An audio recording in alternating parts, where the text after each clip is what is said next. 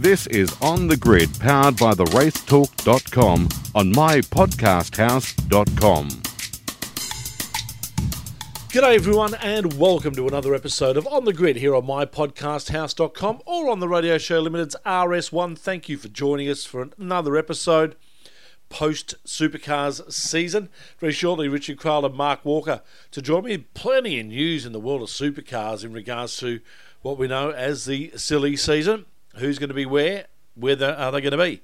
We'll find out shortly. Also, we'll talk F1s with Dale Rogers. Speaking of F1, though, let's kick off our news with Lewis Hamilton. He's moved into outright first for the all time Formula One Grand Prix victories, moving past Michael Schumacher with his 92nd win in Portugal. Hamilton recovered after a slow start and was barely troubled as he cruised to his eighth win of the season ahead of Valtteri Bottas and Max Verstappen. Records are there to be broken, said Michael Schumacher. The record is broken. Lewis Hamilton wins the Portuguese Grand Prix. Hamilton has more wins than any other driver in Formula One history. Post race, a humbled Hamilton reflected on his career changing move to Mercedes. Can you describe your emotions as you cross the line here in Portugal? well, thank you. It's um, I think ultimately just uh, very proud of the job that, um, but ultimately, you know, the job that I felt like I was able to do today and um, the things I was able to overcome, but the job that we have done collectively as a team. Um, and it just, it's just reminisce of the beginning when I joined the team, the decision that I took to join the team, and then what we've done since. Uh, did I think that we would get to you know, I, I knew that we would win championships. Did I think we would win as many as we, we have? No.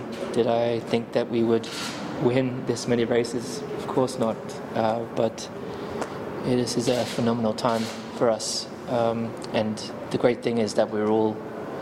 It's not just me that's uh, that's living in the with the history. It's the whole team, and I think everyone acknowledges and realizes how much they are part of it. And uh, so I, I feel incredibly grateful to my teammates. Uh, McLaren driver Lando Norris has slammed Racing Point's Lance Stroll after their lap 18 collision ended Norris's chance of points at Portimao. Norris has run as high as third but was forced to pit following an incident with Stroll, who later retired with 15 laps to go. Norris ultimately finished 13th and wasn't impressed with the Canadian post race. Yeah, yeah. I don't know what he was doing really. I mean, he went to the left. I don't know where he was really. Um, he went yeah to the left, which I was quite surprised by when he very easily could have gone to the inside. Um, and also you know easily halfway alongside, and he just turns in. So he obviously didn't learn from Friday, but he doesn't seem to learn with anything he does. So um, it happens a lot with him. Uh, so I just need to make sure I stay away next time. Red Bull boss Christian Horner has reaffirmed the team's commitment to Alex Albon for the rest of the Formula One season. Last week, Horner noted the team may seek an experienced replacement for Albon should his struggles continue, which they did. In Portugal, he finished 12th. Nico Hulkenberg and Sergio Perez loom as likely contenders. Horner, uh, Horner sorry, ruled out trialling them this year at Albon's expense. Supercars news and Rick Kelly has announced his retirement from full time supercars competition following a 19 year career in which he won the Drivers' Championship in 2006. Kelly made his supercars debut at the 2001 Queensland 500 with the Kmart Racing Team and would go on to win Bathurst in 2003 and 2004. Here's Rick Kelly talking about his retirement. Hey guys, well, what an unpredictable season 2020 was. Certainly full of challenges, uh, especially being um, on the road for almost four months straight. It was a big challenge, but tried to turn that challenge into an opportunity. And uh, I saw some parts of Australia I thought I'd never get the chance to do, whilst we uh, managed to still complete the, the full championship, which was pretty cool. Obviously, um, it was pretty challenging as a first year in, in the Ford Mustangs for Kelly Racing because we certainly needed some time to head back to the workshop with all our staff and uh, you know tidy up the cars and develop them as quickly as we could, being such a fresh package for us. But nevertheless, we uh, we tried as hard as we could and, and put together a pretty solid showing um, with all things considered. Obviously, the championship for us didn't finish as well as what we would like. Uh, 17 laps down at Bathurst is not an ideal situation, and the race for us was basically over before it started with a, with a clutch failure, which we're, uh, we're still looking into. But nevertheless, um, the season's done and dusted now, and I'm going to um, also be stepping out of the supercar as a full time driver at the end of 2020 as well.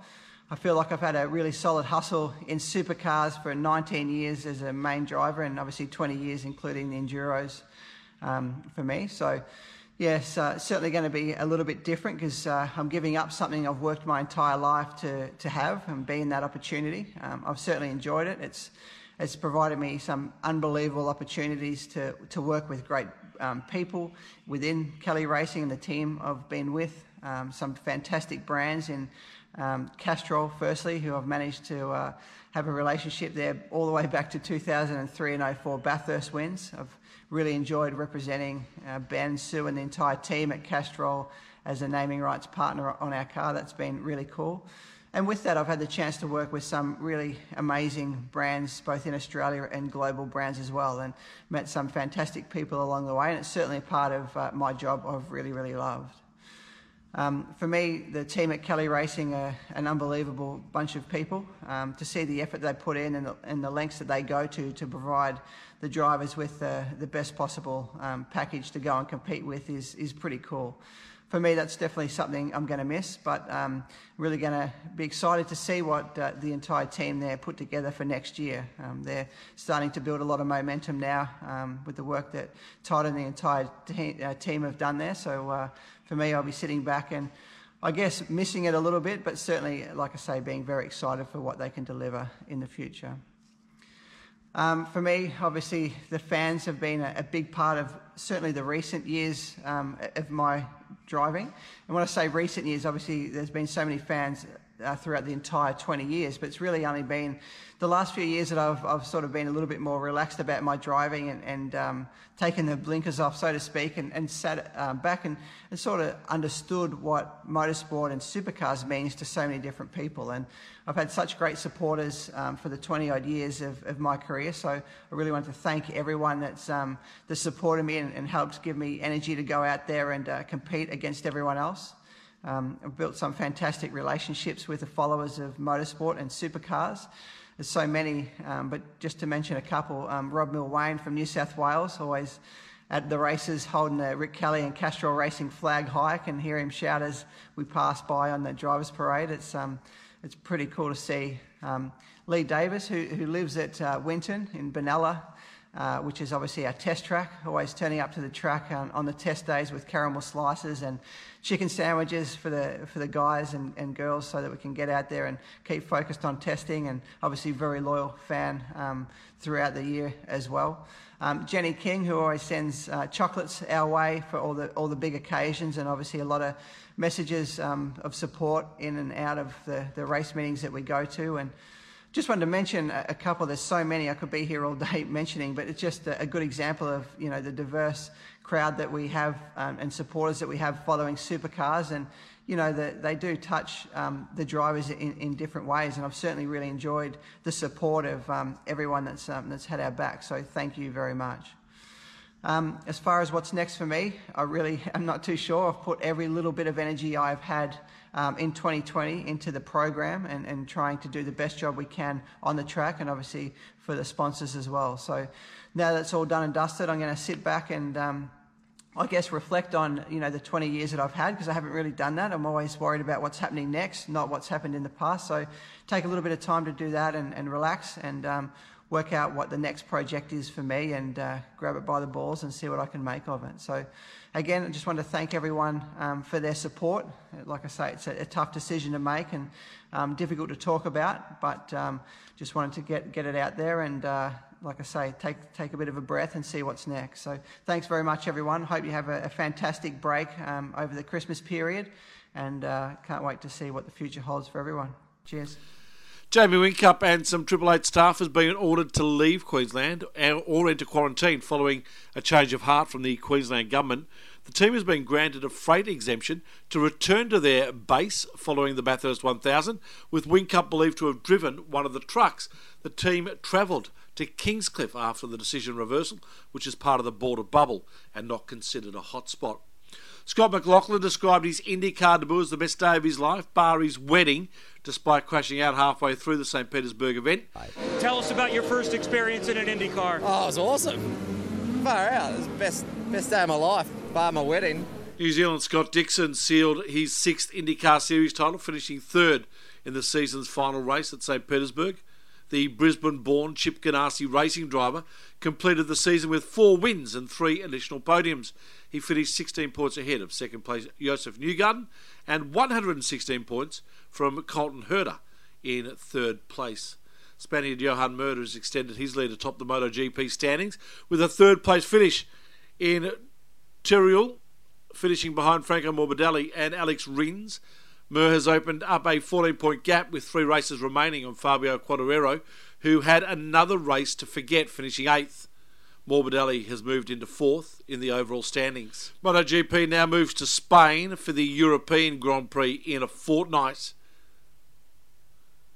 Brad Binder will have to serve a long suspension at next month's European Grand Prix, having collided with Australian Jack Miller on the first lap at Aragon.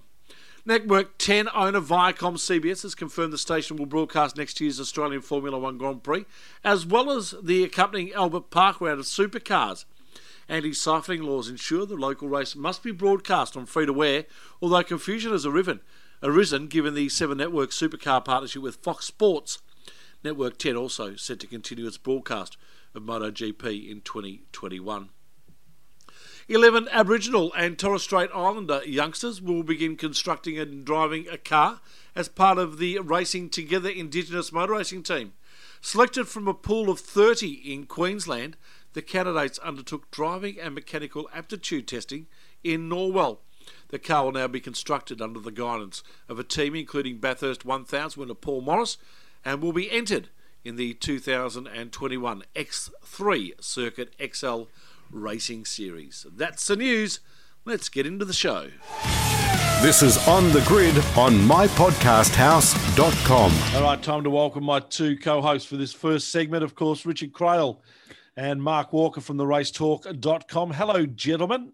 Hello, boys. How are we? Marvellous. Excellent. Mark? Oh, look, yeah. Season's finished, but stuff's still happening. It's all happening series here. task, does it? When... I don't even care about that, but silly season. We've got silly season happening. It's Oh, very gee. impressive. Isn't it silly too? It's not silly. It's the com- article in uh, Auto Action this week. com- completely of silly. mental, mental season, isn't it? It's um, all these, uh, all the Australian motorsport media industry, all rolling into the first Saturday off in probably four months, given how busy it's been, and um, the world just explodes with uh, with Scott McLaughlin and Roger Penske, and then then it just keeps going on crazier and crazier with uh, some pretty madhouse theories about what's going to happen over the next couple of months with the supercars grid. So um, yeah, there's a there's a fair bit going on. The funny thing about it is, is that as soon as you write one of those articles, invariably it's out of date within 24 hours. Yeah. Oh, well, unfortunately, well, Folks' one yesterday was about 10 minutes. Uh, and unfortunately for Mark Fogarty, that article on the uh, auto action where he had Rick Kelly going to Tickford Yes. was gazumped bang straight away when Rick Kelly said, "That's retired." your folks, I'm retiring." That's exactly what he thought of that article. Although, like maybe like if Rico, why he wouldn't co-drive for Kelly Racing, I don't know, but I don't know. Maybe maybe he does go to Tickford as a co-driver. But yeah, that's um, I think it was you, Mark, who said that um, if you throw enough darts at the dartboard, some of them will land eventually, won't they? So um, that's a bit of the case of this uh, this silly season and the way the field. It's going to be a very different looking field next year, which isn't necessarily a bad thing. So yeah, it's it's going to be exciting to see where it all lands. I suppose the first cab off the rank is Scott McLaughlin. We talked about it at length last week, but subsequent to that, it has been confirmed that he is going to the States, that is locked and loaded, and there will be some form of wholesale change at DJR Team Penske next year. Mm. We, we ran a stats story on the race talk over the weekend, breaking down season 2020, and he was just such a dominant force Yeah, you know, there's going to be a lot of opportunity for people to step up. He won 48% of all the races this year. Mm. Holden's won 41% and the other Fords won 11. If you took McLaughlin out of it, it wound up breaking down uh, 74% win ratio to Holden, 26 to Ford. yeah, don't like it's just massively in favour of Ford. So the, the blue oval has to step up now that Scotty's not there. Whether it's the two guys who will be filling in the seats that uh, DJR team, well, it's not even DJR team Penske anymore, is it? It's just Mm. DJR. And, well, Uh, and that's the other thing too, though, isn't it? I mean, in all sincerity, take Scotting out of the team is a massive blow, but taking the TP out of the team, Team Penske, is a is a an as big a hit as Scott Uh, leaving. I think. No, do you know? I don't reckon it is. No. Shebex. No, reckon? Okay. No, I, I don't think so because, like, the Roger Penske influence has been fantastic. Um, it, has been significant. It's been brilliant. But but the legacy that Roger leaves in supercars is rebuilding Dick Johnson Racing and and giving the team the financial capital to rebuild. So even with the late Steve Brabeck, even with the good Dr. Ryan Story and the investment that they bring, the, the amount that they could invest in the team, I would imagine, it was nowhere the way of what Roger could put in from a Penske point of view. And, Mm. and certainly from a commercial side, what Penske brought to that operation in terms of contacts. I mean, you got Ford back involved in the sport, brought Shell back as a major backer. Um, they're all direct benefits. But but what it's done is it's tooled Dick Johnson Racing up so that with smart management, and there's every sign that that with Ryan and with Ben Croke as the team manager, and with the people they've got now firmly established, there's no reason why, as a sporting entity, it shouldn't it shouldn't continue on doing what they've done. Um, but it, Rogers' investment has allowed them to build up to a level where, as an outfit, they can compete with Triple Eight. So that investment's been made. Now it's just a matter of maintaining it Yeah. Okay. and, and that costs much less than spending to bring it up to a level. So I, I think his enduring legacy is is a not necessarily saving because the team had already been saved, but certainly spending to get Dick Johnson Racing up to the front of the field, where hopefully they can maintain that as a as a competitive entity moving forward. So the thing moving forward is that that team is alleged to have the same budget next year as they did this year. They're not Yeah. going to lose anything. All those sponsors are still going to be locked in for next year. And that's the thing with these good teams. It's a cycle. Yeah. They've got the most money. They can get the best people. The best people do the best job. They win the races. They get the most money. And Yeah. that just keeps going around in circles. So next year, the thing they're going to miss is Scott McLaughlin. He was far and away the best driver in this series for the past three, maybe four years. Uh, that's going to be hard to replace. The thing is that they're replacing him with Anton De Pasquale, who has been tagged as the Allegedly. uh, allegedly as the ne- next best thing coming through. I mean, Dr. Ryan's story, he's a doctor of numbers. He Mm. crunches numbers and he has been very high on Anton for a long time. He would look very, very closely, and all the teams do. They look very closely at these stats and they know where everyone is at relative. So Mm. you put Anton in that good car, in that good environment, he should be capable, all things being equal. Obviously, there'll be a betting in period uh, of getting good results, stepping up better than where he has been this last little bit. The other thing that uh, has been floating around the internet a bit is what does Ludo do? Does Ludo stay? Does Ludo go? And to be honest, I don't think that's a massive thing. You look at Triple Eight, when he left Triple Eight, Triple Eight kept winning and they've kept Mm. winning without Ludo. You don't need Ludo to win. Here's one person. Obviously, he helps.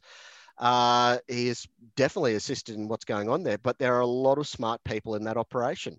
Uh, from the design side of things, you know, they've got Perry Kapper still in the background there. There's all sorts of people involved who uh, have contributed to the success of that squad. So even if Ludo does pull the pin, I think they'll they'll still be around in the ballpark. And next year is a bit of a question mark anyway, because it's a lame duck year. They're running these cars for the last time.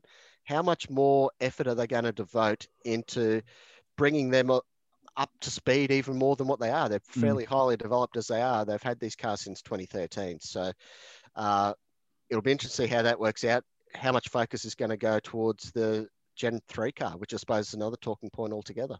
So the other talk also is uh, while we're at uh, Dick Johnson Racing is that uh, Fabian Coulthard probably on the outer is what we're hearing, Mm. and Will Davison is the most likely replacement for him. Well, that's the the chatty chat amongst the paddock, isn't it? Has been for a while. Um, yeah, I, I suppose the interesting thing for mine is when you look at DJR Team Penske, and, and on Mark's point, it, it's Scott McLaughlin Racing for the last three years, with the fullest of respect to Fabian. Yeah, no, you spot. Um, the interesting thing is, if you look at the team's championship, it's 100 points between them and Red Bull Holden Racing Team, Triple Eight. So on a, on a level, yes, McLaughlin's dominated, and the team by that nature has dominated because Scott's done fifty percent of the winning of the entire series. But on a team basis, when you level it out across two cars per team, there's nothing between them. So my next thought is: is a Anton Will Davo one-two punch stronger than a Jamie Shane Van Gisbergen one-two punch when they're already 100 points apart? Will Will bringing Will Davison into that team help them have two competitive cars so they can stay at that same level with Triple Eight? Or will this be something that gets Triple Eight at the front? That that for me is the interesting thing because mm. the the key element out of this silly season is is DJR going into next year with two good cars that can run at the front because that's the advantage Triple Eight has had. As inconsistent as they've been, Mark, this year, and, and one weekend it'd be Shane and Jamie would be nowhere and vice versa they've still got two absolutely gun cars. And this year they've been the only team that's had that week in, week out. So that for mine is the big thing about what DJR does next year from a driving point of view. Uh, on on the subject of Scotty, I don't think I articulated it very well last week when you asked Shebex, but uh, next year over there, full time in IndyCar, you asked a question about the ovals. He has tested at Texas Motor Speedway. They yeah. are running a double header there next year. There's only essentially four races on ovals in the IndyCar series next year. Two at Texas, Indianapolis Motor Speedway for the 500, and uh, a a race Gateway. at Gateway later mm. on in the year. So it, it isn't a, a, massive oval focus for him next year. So that should make it easy. And I mean, Indy's something completely different again. I mean, they're all different styles of mm. ovals and inverted commas. But uh, Rich, you know, how did he go on that uh, on the weekend there? Obviously, he practiced very well. I got did, caught up a bit. No, he, he did a super job. I mean, yep. it's such a competitive field, and he was 1.3 seconds off the fastest time in qualifying. Um, and he got knocked out in the first group, obviously. But I think the practice session was the most impressive thing because it was just yep. 90 minutes, long running. Um, just to finish on the oval point, the the comparison to make there is what happened with Will Power when he went to Penske. So Will wasn't much chop and actually said he hated ovals in that the end of Champ Car when there was only one or two a year, and the first couple of years when they merged with what was the IRL, and it was there was a lot of ovals. Will really struggled, but when he went to Penske, he got fast because Penske's got Rick Mears, arguably the best oval track racer IndyCar's probably ever had, um, and Rick works very closely with all the Penske's drivers to get them up to speed. So Scott will have that to tap into. I have absolutely no doubt that he will be fine on the ovals. And as we've seen with everything Scotty's done, he's got cojones the size of grapefruit. So confidence and backing himself to do the job isn't going to be a massive drama. I'm uh, actually his... glad you brought that up, Mark. So just very quickly, mm. I, I, answered that question myself on Monday morning when I saw that Jimmie Johnson was yeah. driving in Indies next year, and he was only doing the road course. And I thought, what's the use doing it if you're only going to do half the season? So I went and looked at next year's calendar and yeah. actually realised that there was only a few. Uh, I think a few ovals. I think the difference with Scotty and Jimmy is about 15 years of age, and yeah. and Jimmy's at a point in his career where he doesn't need to do. He doesn't want the risk. He's got two young kids, three young kids, a couple of young kids anyway. Um, that he knows of. Yeah, well, yeah, he's he's well established. He's, I don't know why I said that. What? He's got absolutely nothing to prove. So in his mind, doesn't feel the need to have that a little bit of element of risk in running the oval. Scotty's different. He's going in as a full time driver at the the start of a new career. Um, yeah, just to finish the point on how he went, I, I thought he did a really, really good job. And, and, we touched on it in the show last week about going into that track, which is really fast, 60 odd second laps, concrete canyon, really, really demanding. He'd never driven an IndyCar on a straight track. Um, all the things he had to learn, and, and practice was really impressive. Um, and chipped away and chipped away. And, and by 40 minutes into a 90 minute session, he popped up and was third. And it was legitimate third fastest. It was a, a time that would have qualified him in the top 10. So he struggled a little bit on the red tire, which is their soft compound tire, which is no surprise because they were taking four or five laps to get up to their operating window in qualifying. So he couldn't get it switched on quickly. That's, that's just time, seat time that will get him up to speed. But he looked like on on pace that he deserved to be there. And um, as for the the little drama that took him out of the race. He had to look down the inside at turn one there, which goes from being an airport runway to a taxiway. So massive wide into nothing. Um, VK was in front. There was a little bit of contact, but um, there were four quite quick restarts at the end of that race. It all sort of teed off, and everyone was crashing on restarts. And much bigger names than he, including James Hinchcliffe, had had Barry's at the end of that race. So Scott was in a not a not an elite group really. Everyone had a had a bit of a drama in that motor race. So it was um I thought it was outstanding. It, he looked like he belonged, guys. He, he he rolled in and within a practice session he looked like he was there. Just Mark, uh, very quickly before I throw to you, it's an interesting place to make your debut in IndyCar because it's such a tight and Mm. tough track, St. Pete's. But Scott would have looked at it as if it was nearly the Gold Coast. Uh, the- Yeah, but it's all well and good driving Gold Coast in a supercar when you're driving something fundamentally different Totally in a wings and slicks wings and Yeah. slicks aero car. And the good news is that he will be back for Bathurst next year with Yeah. all the calendars aligning, and he will line up against alongside Will Davison or Anton De Pasquale. So I mean, Yeah. that'll be an absolutely gun outfit, whichever way that winds up going. So uh, that's something to look forward to, I reckon. How's the plot line in IndyCar next year though? So you've got in Scott Dixon, you've now got the most successful driver of the current two decades and second most of all time. You've got statistically the most successful NASCAR driver in history. You've got one of the best supercar drivers in history in that field. It's it's pretty awesome the amount of talent that's going to be at the point end of that field, just statistically alone. It's it's going to be good fun to watch.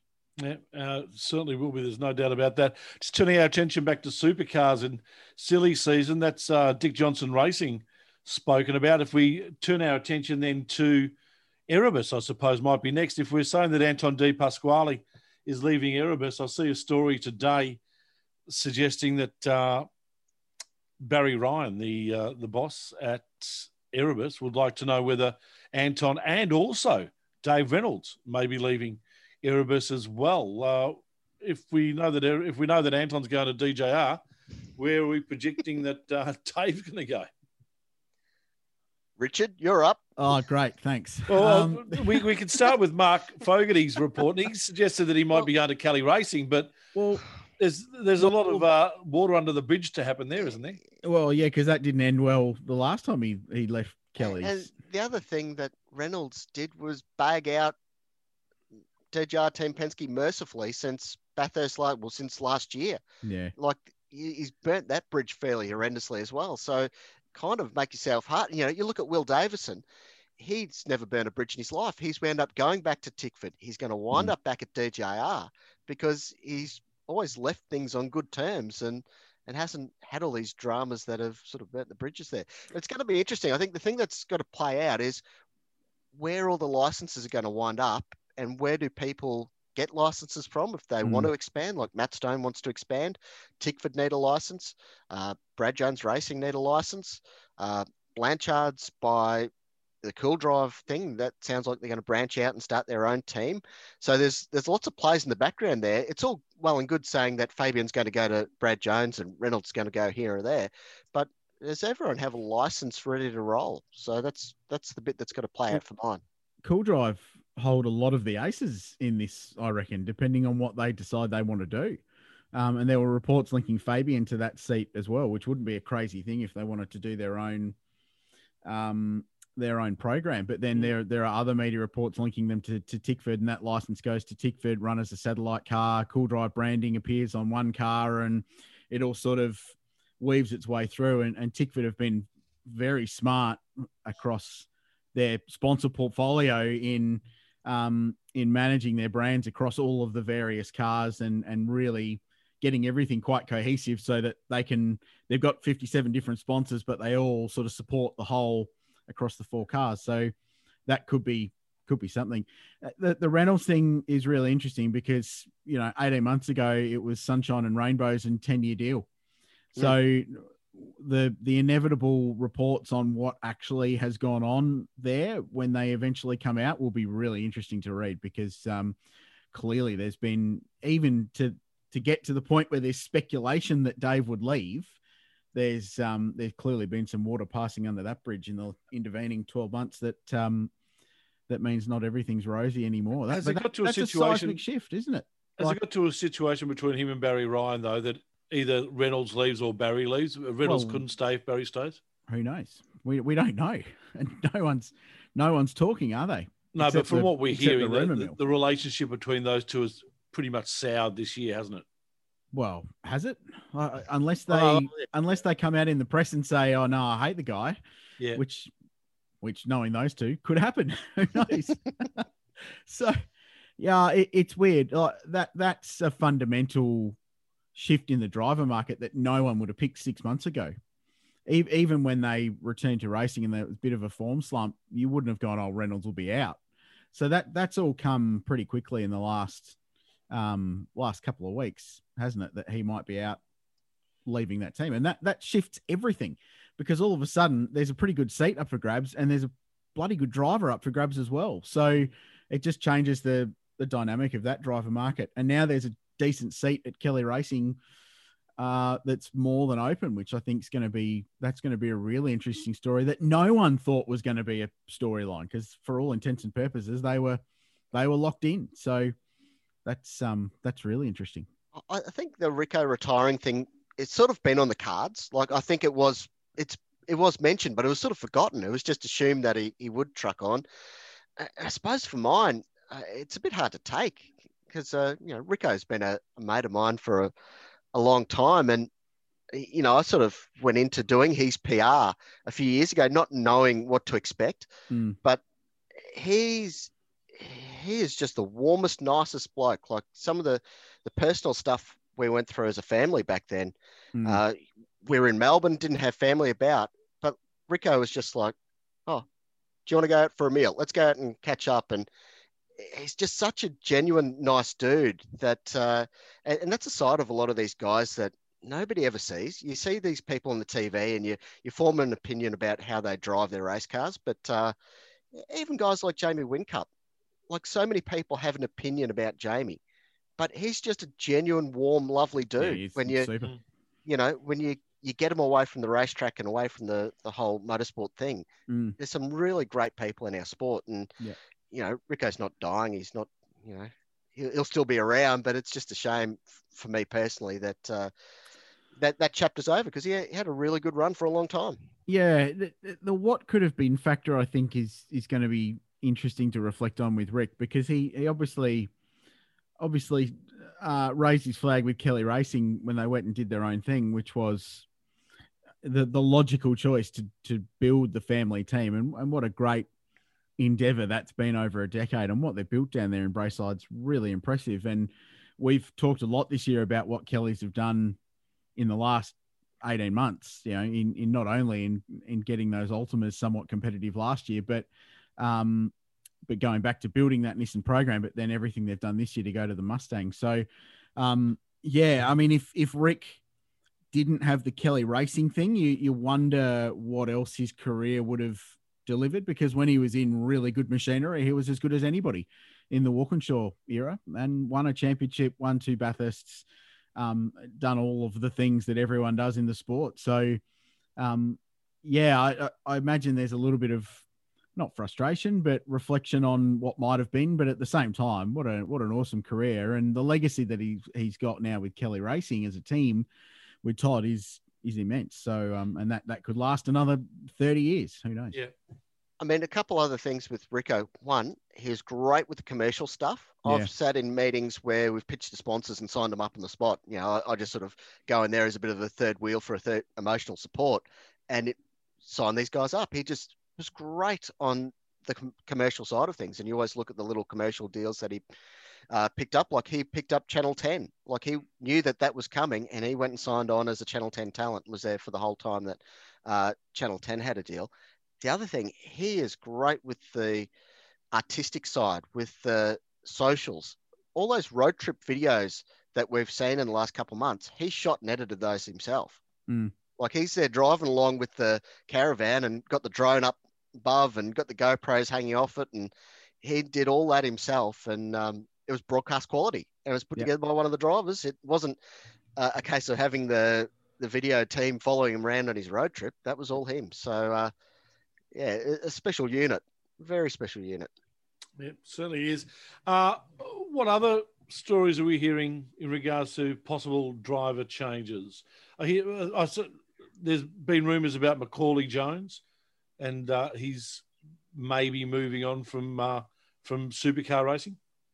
Well, Macca could just end up being last man standing with depending on what happens with the licenses at BJR and and other available drivers. He's he's in that plum sort of cool drive seat, which is a, a backed seat, um, running for the family team, and and the commercial considerations of it mean that that that opportunity just might not be there Mm. next year because there's either a driver with a sponsor or another sponsor or whatever happens to to go in that spot. So you know, Macca's still in the very early stage of his career. He's certainly got time, but it's been a challenging challenging couple of seasons, that's for sure. Um, yeah, so BJR, there's a bit of water to go under the bridge as well. Um, uh, you know that that seat at Kelly's we've talked about now with with Rico. I mean, do they go a young guy alongside Andre, or do they do they go hard on the experienced? And like maybe you know you, you get the feeling that maybe like a Fabian would work really well at at Kelly Racing. Maybe maybe that would work. I don't know. It's um I'm, this is I'm, the make- joy of this off season. I'm making one up here, but Tom Randle. Would Yeah, he well, slot in there? Because I mean, he's yeah. been with the the Matt White organisation, which sort of has a bit of a arm's length affi- affiliation with the Kellys, and man, he won the Super Two championship. He's probably ready to step up of all those guys. Yeah, yeah. I mean that hundred percent. He'd he'd have to be on the top of your list if you're going for a young guy for sure. And and there would be, I would imagine, some commercial backing from Rusty French and Sky Sands to support that if needed, even even outside of Tickford. If Tickford don't have space for him, then sure. Um, Erebus, yeah, if we, as we said, if Reynolds and De Pasquale both leave Erebus, uh, uh, the the talk is that probably uh, Will Brown and Brody Kostecki are the two replacements there. well, Will's Will's in there regardless, Shebex, one way or another. Yep. So if if one of the drivers leaves, Will Brown's in. If both of the drivers leave, Will Brown's in, and then someone else. And yeah, Brody Brody's been linked to that seat. It Yeah, makes sense. It, it would entirely, entirely proved what he can do at Mount Panorama. Um, couple of years in DVS, probably hot to trot. Yeah, I, there's not much you can add about that, is there? It, but that's a big wholesale, wholesale change for Erebus, who go from having two quite experienced drivers, and Anton's a young bloke, but he's been around for a while now and got plenty of miles and podiums, and Reynolds, of course, is a multiple winner.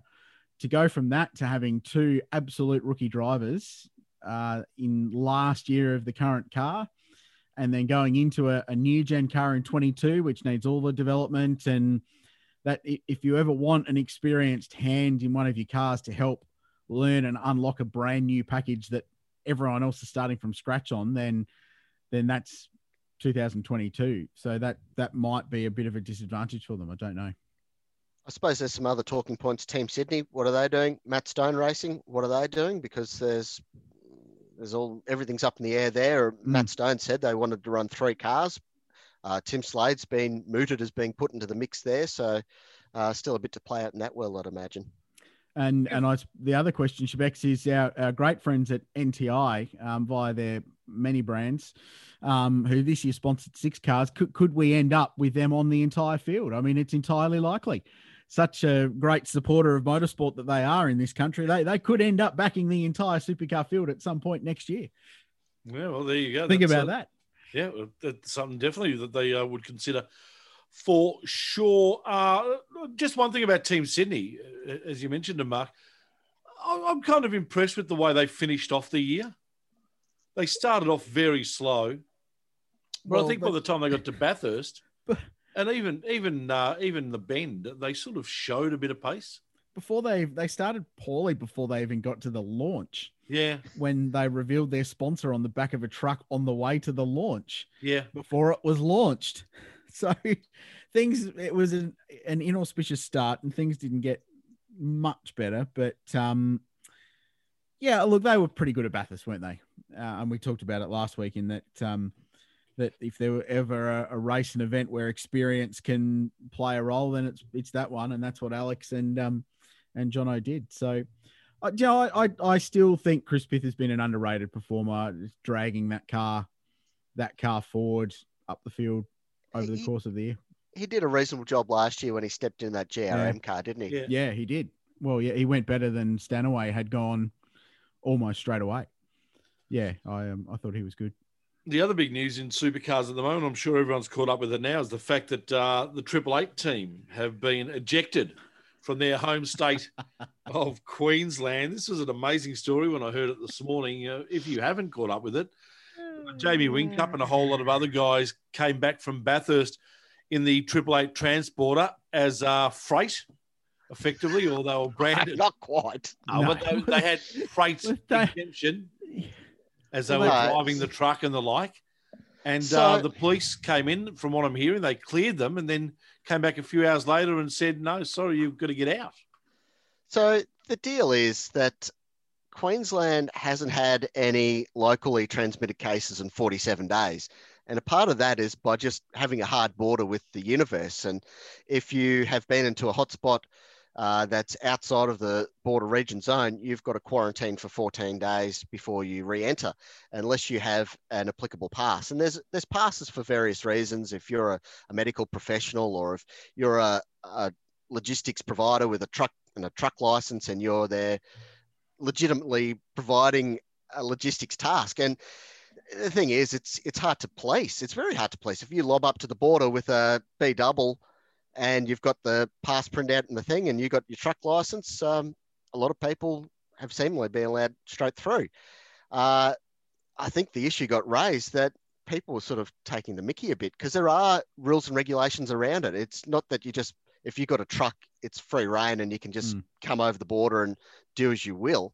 Uh, if you, you, you know, by the spirit of the rules, you know, by technically they probably were allowed to do what they did, but by the spirit of what is supposed to be going on, I think they were absolutely taking the Mickey. And it wasn't just Triple Eight, which made the front page of the paper up here today. It was also a f- numerous people who went to the AMRS round at um, Queensland Raceway on the weekend who may have been at Bathurst last weekend or simply resided in New South Wales. And you know, the, I've got a truck and a truck license, and I've printed myself out a border pass. And apparently, there were police swimming all over QR on the weekend, kicking people out of the state. And there's there'll be a few other high-profile names I think you'll find that will surface that have been deported. When I heard the news this morning and heard that they'd got into Queensland on a freight exemption, I had visions of like those Mexican transporters coming from into, into the United States with you know 200 people in the in the back of the truck. J- Jamie strapped into the, the crawl space in the back of the Pantech. But it, it's Oh. interesting because, like, Hello to all our Mexican listeners. oh, you, you know, I, I sort of do a bit of work in that space and talking to operators who've had to Of deal with. Mexican cartel transporting. Yes, that's that's new for you, Mark. The, the drug smuggling and border border crossings. Interesting. I went, I went and uh, of work. I went and did a photo shoot with a an ice cream truck, uh, you know, like Streets ice cream truck, and they've all got border passes because they they carry out the freight down to New South Wales, and they have had a couple of police go, oh, we want to check what's in the back there. It's minus thirty degrees. You don't want to go in there. Oh no, Yeah. we be. No, they go in there for one second. Go, yeah, Yeah, there's no yeah, people in there. There's ice yeah. creams. So Mr. Whippy has a freight exemption. You're not smuggling anyone in the back of it. That's the No, thing. 'cause they'll be frozen. they haven't quite nailed cryogenics yet, so you can't put someone to sleep on the ice just to uh, But- send them across the border. So big hello to everyone who's uh, just about finished their 14 days quarantine at a lovely resort in northern New South Wales, which sounds absolutely horrendous. Yeah, So yeah, that, so they've been allowed to be on in a border bubble. I think it is. Yes, There's a it sort is, of a yeah, an, an area between Queensland and New South Wales where they Yeah. can stay. some some people I've spoken to, I won't won't say who they are, but but they've been on the road for a long time.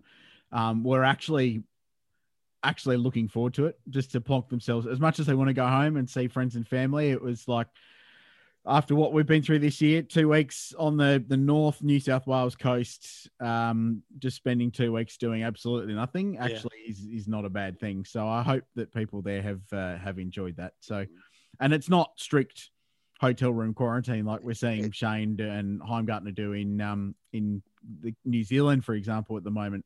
Um, no, it's it's quite open open there. They're just going to be there for two weeks.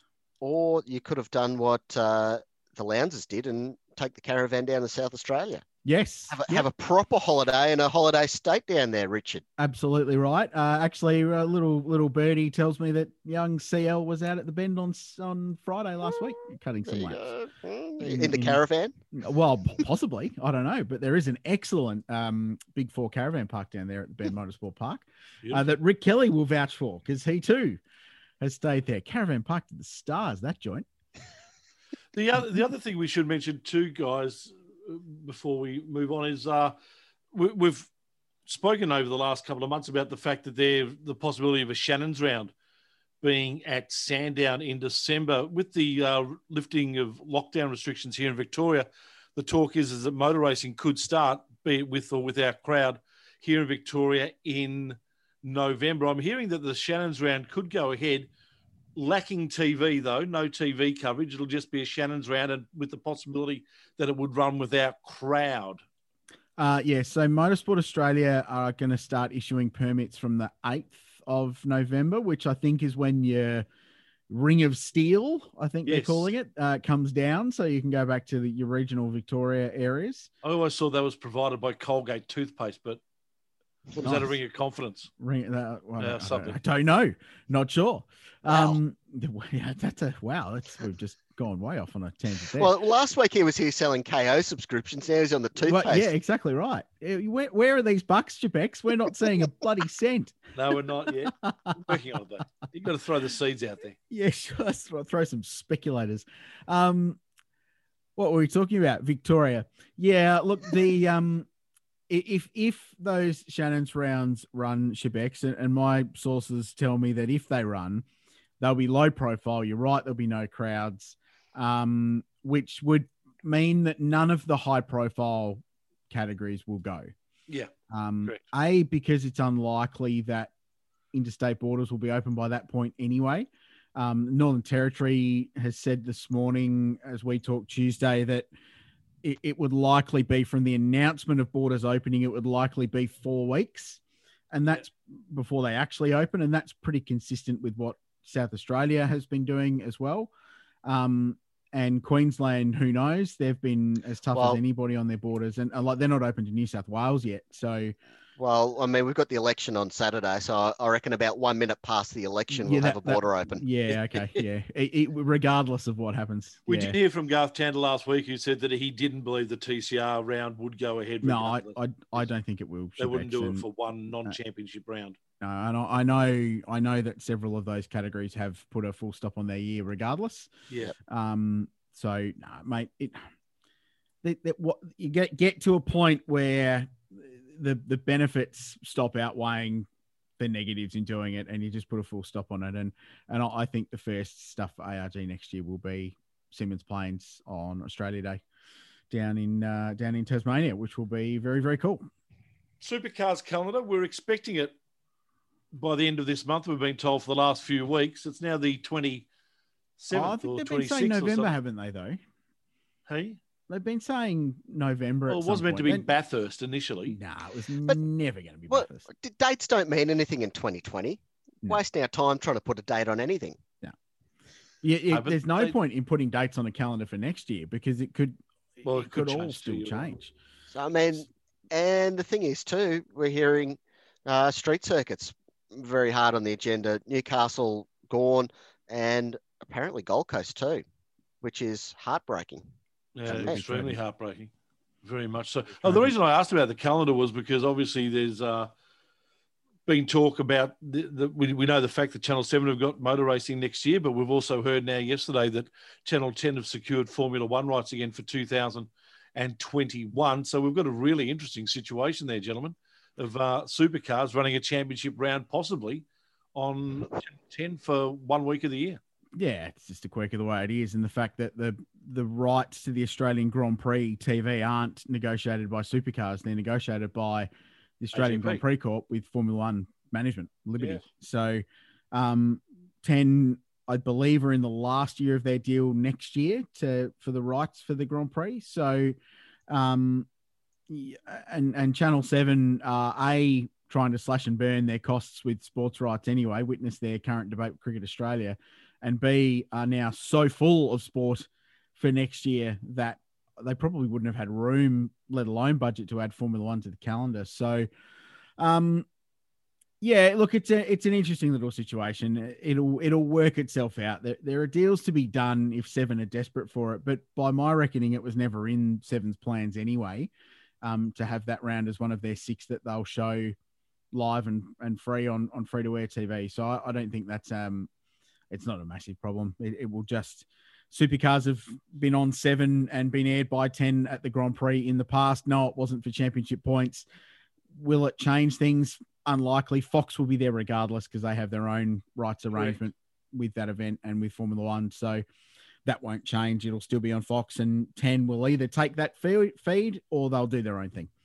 Um, Obviously, 10 will be looking for a commentary team, wouldn't they? Since uh, Shebex, uh, I've spent six years working for a very good company at Channel Yeah. 10, and uh, I would very much put my hand up to have another crack. Would love to hear the uh, dulcet tones of Richard Craill and Jack Perkins I'd love to. doing supercars again. Oh, I would love to hear those dulcet tones as well. Won't lie to you.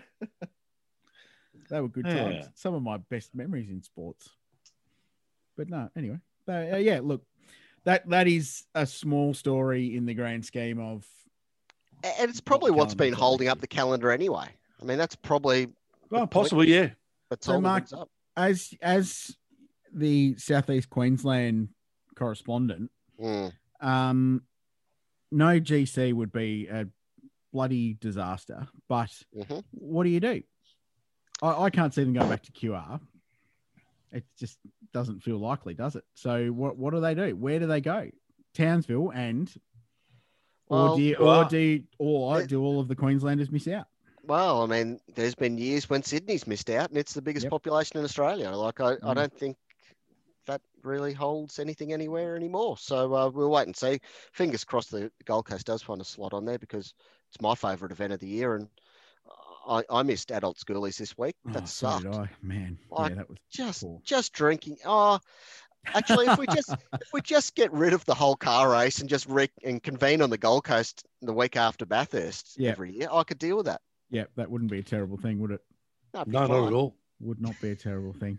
Not at all. Like. Gentlemen, always great Hey, to have a chat to Hey, you before, guys. before we go, Shebex, quick Yeah. a couple of things I want to touch on. Um, if you're a New Zealander, you had a good weekend watching car racing, right? So Scotty Dixon wins the IndyCar Championship for the sixth time, second most of all time. One more to go to equal AJ Foyt. Um, Hunter McElrea wins his first Indy Pro race of the season, the final race of the year, which is an outstanding result. Um, it happened the day after his dad had to leave the States because his visa ran out.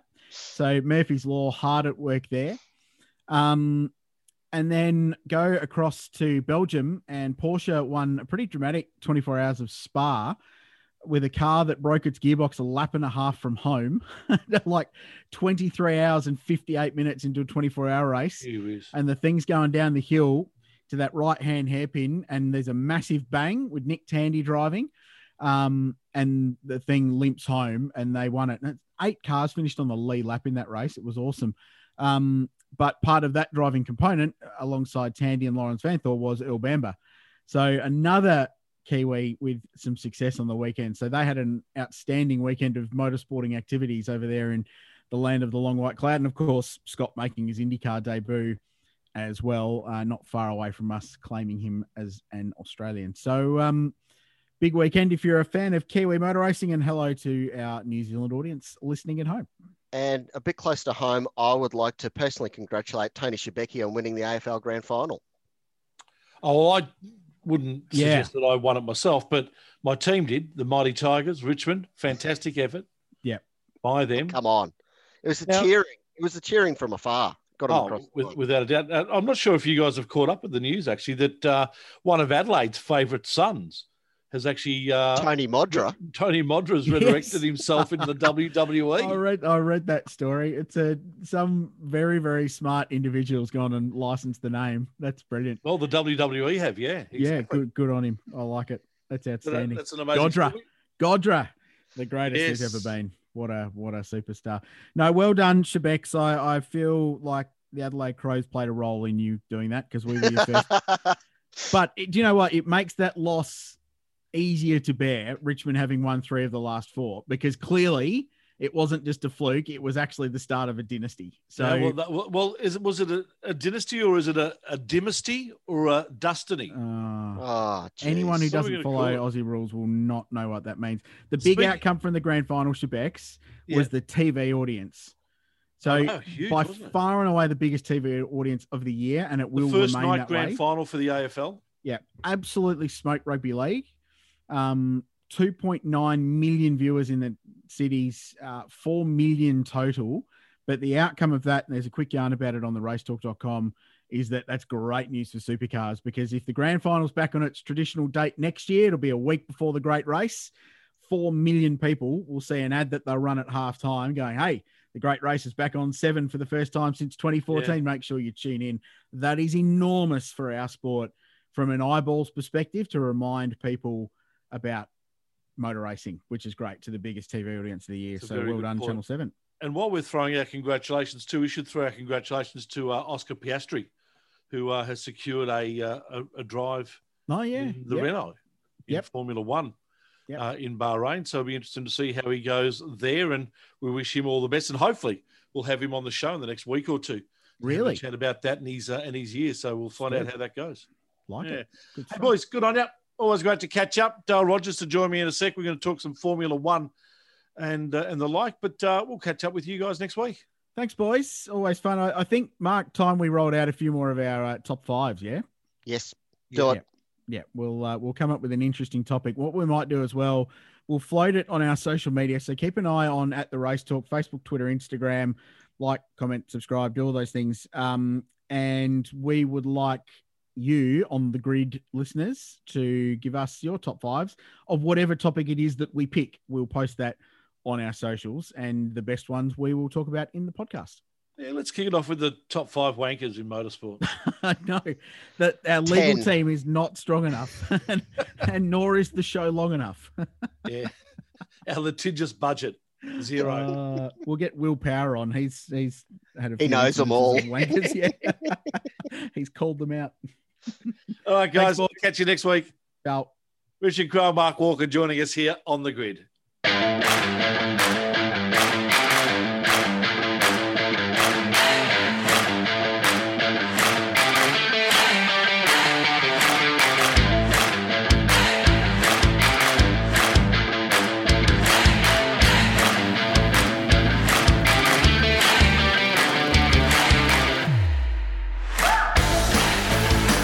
Right, joining us for a chat now on the grid racetalk.com. Dale Rogers. I nearly called you Dale Walker there for a sec. Dale Rogers. How are you, Dale? I'm great, Shebex. How are you? And congratulations to your mighty Tigers. Ah, thank you, mate. Just too strong on the night, weren't they? Fantastic. Yes, and the night grand final, they finally got it away, and I thought Queensland did an awesome job. So congratulations to all involved. And uh, yes. tell you what I was impressed with the amount of rain that they had during the day and how dry the ground looked. Well, I think they'd imported the super suckers up from uh, Indianapolis, perhaps, uh, Yeah. Because they obviously got rid of the wood. But, but of the ground is a fabulous training ground. So um, Yeah, it's Yeah, anyway, a floodplain, so it'd have to be. yeah, absolutely, absolutely. But uh, it was a good win. Happy for that. And uh, we'll do it again next year. Three in a row, four and five. Yeah. Does that mean we finish ninth again? Yep. Melbourne's the new Richmond. Hey, mate, let's have a chat about F1 and Lewis Hamilton. Happy you think keeps going on his merry way. A record breaking victory in the F1 Portuguese Grand Prix.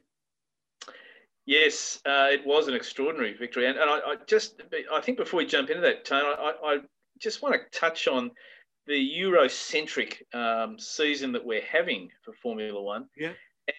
Hasn't it just opened up some amazing tracks that we probably didn't think we'd ever see Formula One cars on?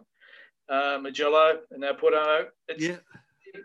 They're ready-made circuits for Formula One and absolutely superb. Um, clearly, the, the big issue uh, in Portugal on the weekend was a circuit that was uh, surfaced not more than a month ago, and uh, what a surface it was! Uh, brilliant track, and and you know I think you look at tracks that have undulation and they always provide great racing. You know you can see it, and of course we've got the ultimate track here in know straight at Mount Panorama. But Mugello is the same, you know, ups and downs and, and corners that are banked, and it, it, it was it's a stunning circuit, brilliant venue, and um, Lewis definitely did it. it. was it was really interesting though that they they went on a on a tyre strategy that clearly in the early laps did not work. Um, they were swamped in the early laps on the medium when the when the round, the guys around them on the softs just bolted past. But of course, it all came back to equilibrium uh, when the tyre strategy rolled out. A highlight for me, Tony, was Kimi Raikkonen's first lap, um, 16th to 6th in the on the first lap on a brand new set of soft tyres. Yeah. The vision from his car is just fantastic, and it's yeah. Kimi best. And uh, yeah, that's the sort of thing we want to see from Raikkonen. It was disappointing though that as it, as it all rolled out, that he didn't, he wasn't able to get a point out of it because he certainly deserved it with something like that. But he finished 11th and uh, unfortunately no points. No, exactly right. And uh, as we said, it was Lewis Hamilton who just he's well, he's pretty much got the championship wrapped up, hasn't he?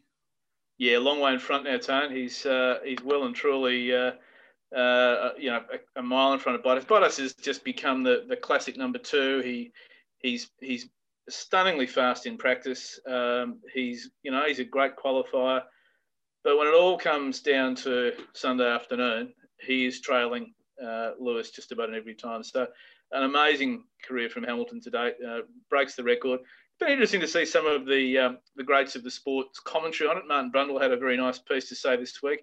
Jackie Stewart was perhaps less than uh, than supportive of Lewis's uh, brilliance. But there's no doubt about it. You, you know, he is with the greats. Uh, he's in an era. He made a he made an absolute key decision in his career to leave McLaren and go to Mercedes. Mercedes was on the up. Uh, it was, you know, like all drivers do, they took a bit of a punt on what they saw, but he gelled with the team, and the team's just become the dominant force for, for the basically the bulk of his career. So, congratulations to him. He, he's done a great job. He's polarizing character, um, yes. and I guess that one of the great things about him is that he actually is a polarizing character because, you know, one thing I don't look forward to is hearing uh, Valtteri Bottas speak on press conferences yeah. because it's just downright boring. At least this guy's got some character and he's got some pizzazz, and we, you know, he's, he's got he's got his agendas, and you know, he's he's an international star. So for Formula One, it's a good thing. Um, yeah, and and uh, but he will he will march on now. He's he's he's well and truly in front of Bottas. He's got a couple rounds to go. Imola's going to be great. The other one I'm looking forward to is this this outer outer ring at Bahrain towards the end of the year. It's, it's people have called it an oval. It's not an oval, but it's it is an outer ring circuit. So we're still going to see some really cool things emerging in Formula One, particularly going back to Imola, which is just a, a brilliant circuit in Northern Italy. Uh, and Bahrain. So there's still a lot of excitement to come. And uh, now the supercars are finished, we've still got five uh, five rounds to go. I'm actually quite interested in regards to the calendar, Dale, because uh, obviously we've got, I think there's, as you said, five rounds to go. Imola and Istanbul, then Bahrain for two weekends, and then they finish off in Abu Dhabi. Yeah. I'm watching the news tonight. It would seem that COVID 19 has forced the closure and put countries such as Italy and the like back into a lockdown situation. Yeah. yeah. I'm wondering whether there's any concerns about Imola uh, happening this weekend. Yeah, I'm sure there is. There was even some of the journalists. Joe Saward was saying that he was from Portugal. He was heading back through Spain uh, to his home in France, and uh, you know Joe's been around Formula One for, for many many moons, and uh, he had to take a bypass because he couldn't. You know, he'd be locked down in Spain. So um, yeah, I think I think it, look, it's exploded in Italy, as, and uh, sorry, in Europe as, as we know. Uh, there will be some concerns for sure. Um, certainly, Middle East. I don't think they'll have a problem with, with the rounds in the Middle East, but I hope that, that Italy um, it doesn't get cancelled because Imola is just a stunning circuit. As you say, going back to Turkey, because Turkey was a circuit that Bernie Ecclestone actually bought um, and was on the calendar for some years. One of the great moments of uh, inter-team rivalries with uh, Mark Webber and, and Sebastian Vettel, yeah. the, one of the many they had at Turkey, and uh, the, the, infamous turn eight at uh, Turkey, which is one of the the really big balls, uh, flat out, uh, you know, corners. So I'd love to see that track back on as well with these new generation cars because they'll be so fast there. So yeah, let's hope that uh, the season beats COVID uh, and, and, we get through. A lot of drivers, including Daniel Ricciardo, complaining about inconsistent tyre temperatures in yeah, Portugal that made it really tough for them. Yeah, I mean the t- tyres were absolutely the uh, the story of the day. You know, the surface was was so new. Um, some cars were reacting very well. You could see the cars on fresh soft tyres were quick, but the, the, the, the drop off was huge. It took a long time to bring the, the uh, mediums in. And remembering these were the three hardest compounds that Pirelli make. So, in fact, the, the soft for the weekend would have been a hard at some, or certainly a medium at some circuits. So, they really were struggling. But it had a lot to do with it, with the age of the surface, and uh, yeah, Dan and and uh, Renault struggled. You know, really they did. But now Dan managed to get a couple of points and retained his fourth place in the championship, Tony, which is which is great. Um, some of his the guys around him obviously uh, didn't have a great weekend, but uh, uh, he's still fourth and he's still got a bit of a gap. So let's just hope he can take that momentum on. We spoke supercar silly season with Richard Mark earlier on. We've had a fair bit of speculation in regards to what might happen for F1s in 2021. And one of the big stories coming out of Portugal on the weekend was the fact that Sergio Perez may take Alex Albon's seat at Red Bull Racing. Uh, reading anything into that? Yeah, well, Red Bull are never never afraid to cut people. Um, they're never afraid to cut people out of their academy either. Um, you know, Gasly was was moved up to the team and moved back to uh, AlphaTauri. Uh, he must be a contender. Uh, Perez, you know, brings a lot of money, but I'm not sure that's something Red Bull are looking for. Um, yeah, I, I, think that there's also there's clearly there's there's a, a, a gap for him at Williams, and uh, Williams will welcome his money with open arms. And you know, got to say that that if you look at the results, 12th and 14th again on the weekend for Williams in a in a race that I think there was only one DNF. Um, that's you know they're just at the bottom of the midfield now as well. So if they can continue, and someone like Perez could drag that team on, I feel that George Russell could be the one that's compromised here, Tony, and uh, that mm. would be sad because he has done a stunning job.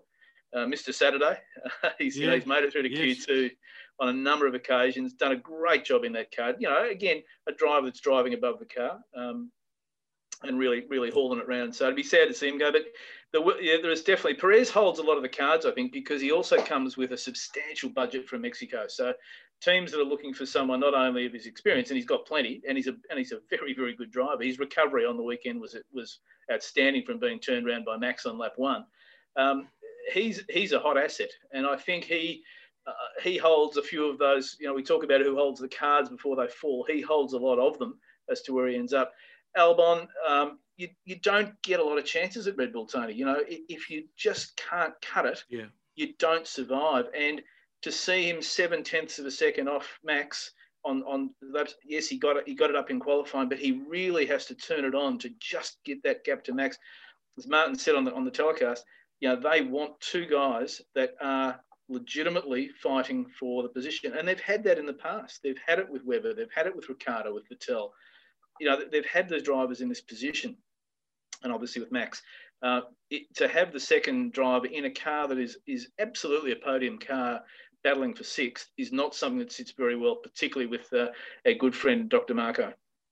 No, exactly right. Uh, rapt to see Ferrari starting to find some consistency and some pace, especially with Leclerc.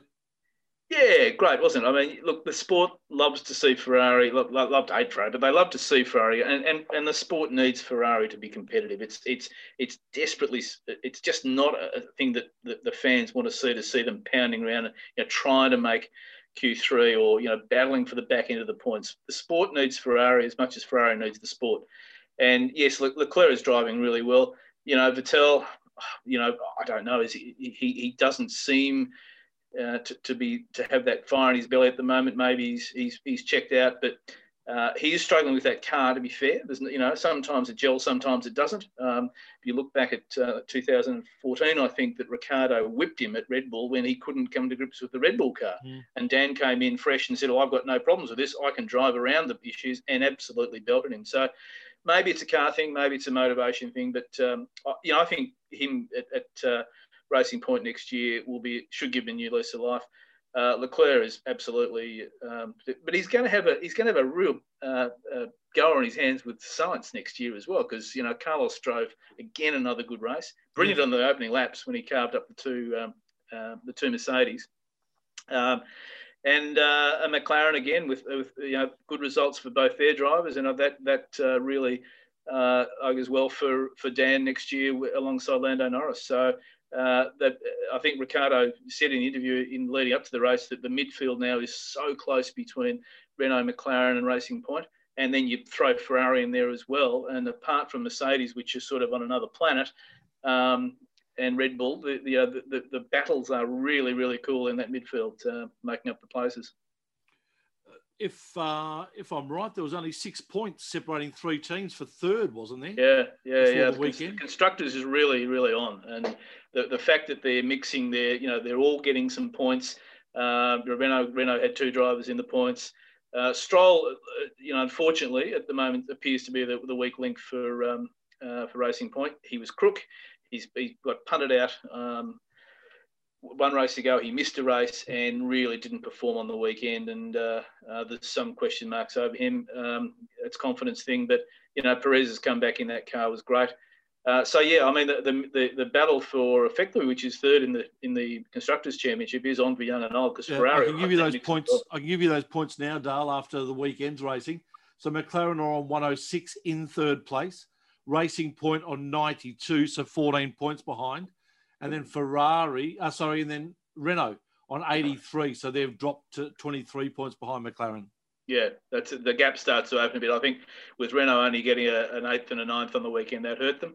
Uh, but you can see that you only need two of the guys in, in fifth and sixth place in one of those teams not to finish, and Yeah. you're right back in the game. So uh, plenty of points to plenty of points available. So constructors are on, but it is showing that stability of rules over a number of years always brings the field closer together. I think you just got to take Mercedes out of this discussion because they are clearly operating at a higher level. But stability of rules tends to bring the field together, and that's really what's coming after now a number of years with this with this current set of rules. They've been tweaking it. Obviously, there's been some um, aero changes, but the package is effectively the same, and it, it does provide better racing. So we've got to go through the whole thing again with the new car in 2022. Um, but it means 2021, where they've basically put a freeze on the regulations because of the COVID issues for this year. Uh, it should emerge as a, as a pretty, a pretty cool year next year as well. But a lot to play out. Yeah, look, I think the horse is bolted at the front, but there's a lot of interest. Uh, it, it's it's sad in one respect that we're talking about the thirds and the fourths and the fifths, but that's where the interest is, and that's where the racing Yeah. is at the moment, and uh, that's you know that's Formula One. No, exactly right. All right, as we wrap it up, Dale, uh, what can we expect at Imola this weekend? Well, as I said, I, I think Imola is one of the one of the great circuits. You know, the, the Formula One has, has had a, a, storied history there for many moons. Um, it's it's a track that rewards a bit of bravery. There are a couple of corners there. There are some great passing opportunities at Imola as well, but these you know these cars are hard to pass. Um, it'll be a tyre race. Uh, it'll be interesting to see what tyres Pirelli take to the track because the track, unlike what we've just been to in Portugal, is not a new track. It'll be a bit it'll be a bit gnarly and there'll be cracks and everything. We've seen sports cars run there just recently, and uh, you know, and a Ferrari Challenge run there as well. And uh, look, I think it's a sort of track that you that Mercedes will dominate on. It's a sort of track I think if if, if, if Red Bull get it together, they could be competitive. Uh, but then look out for the balance of them. I think they'll be clawing each over, and let's hope that Dan can uh, regain a bit of that form he lost in in Portugal. No, exactly right. Good on you, Dale. Thank you for your time, mate. Really appreciate it as always, and we'll catch up next week. No worries, Tone. All the best. Cheers, mate. Dale Rogers joining us here on the grid. That's it for another program. Thank you for joining us. We look forward to catching up again soon, right here on the grid.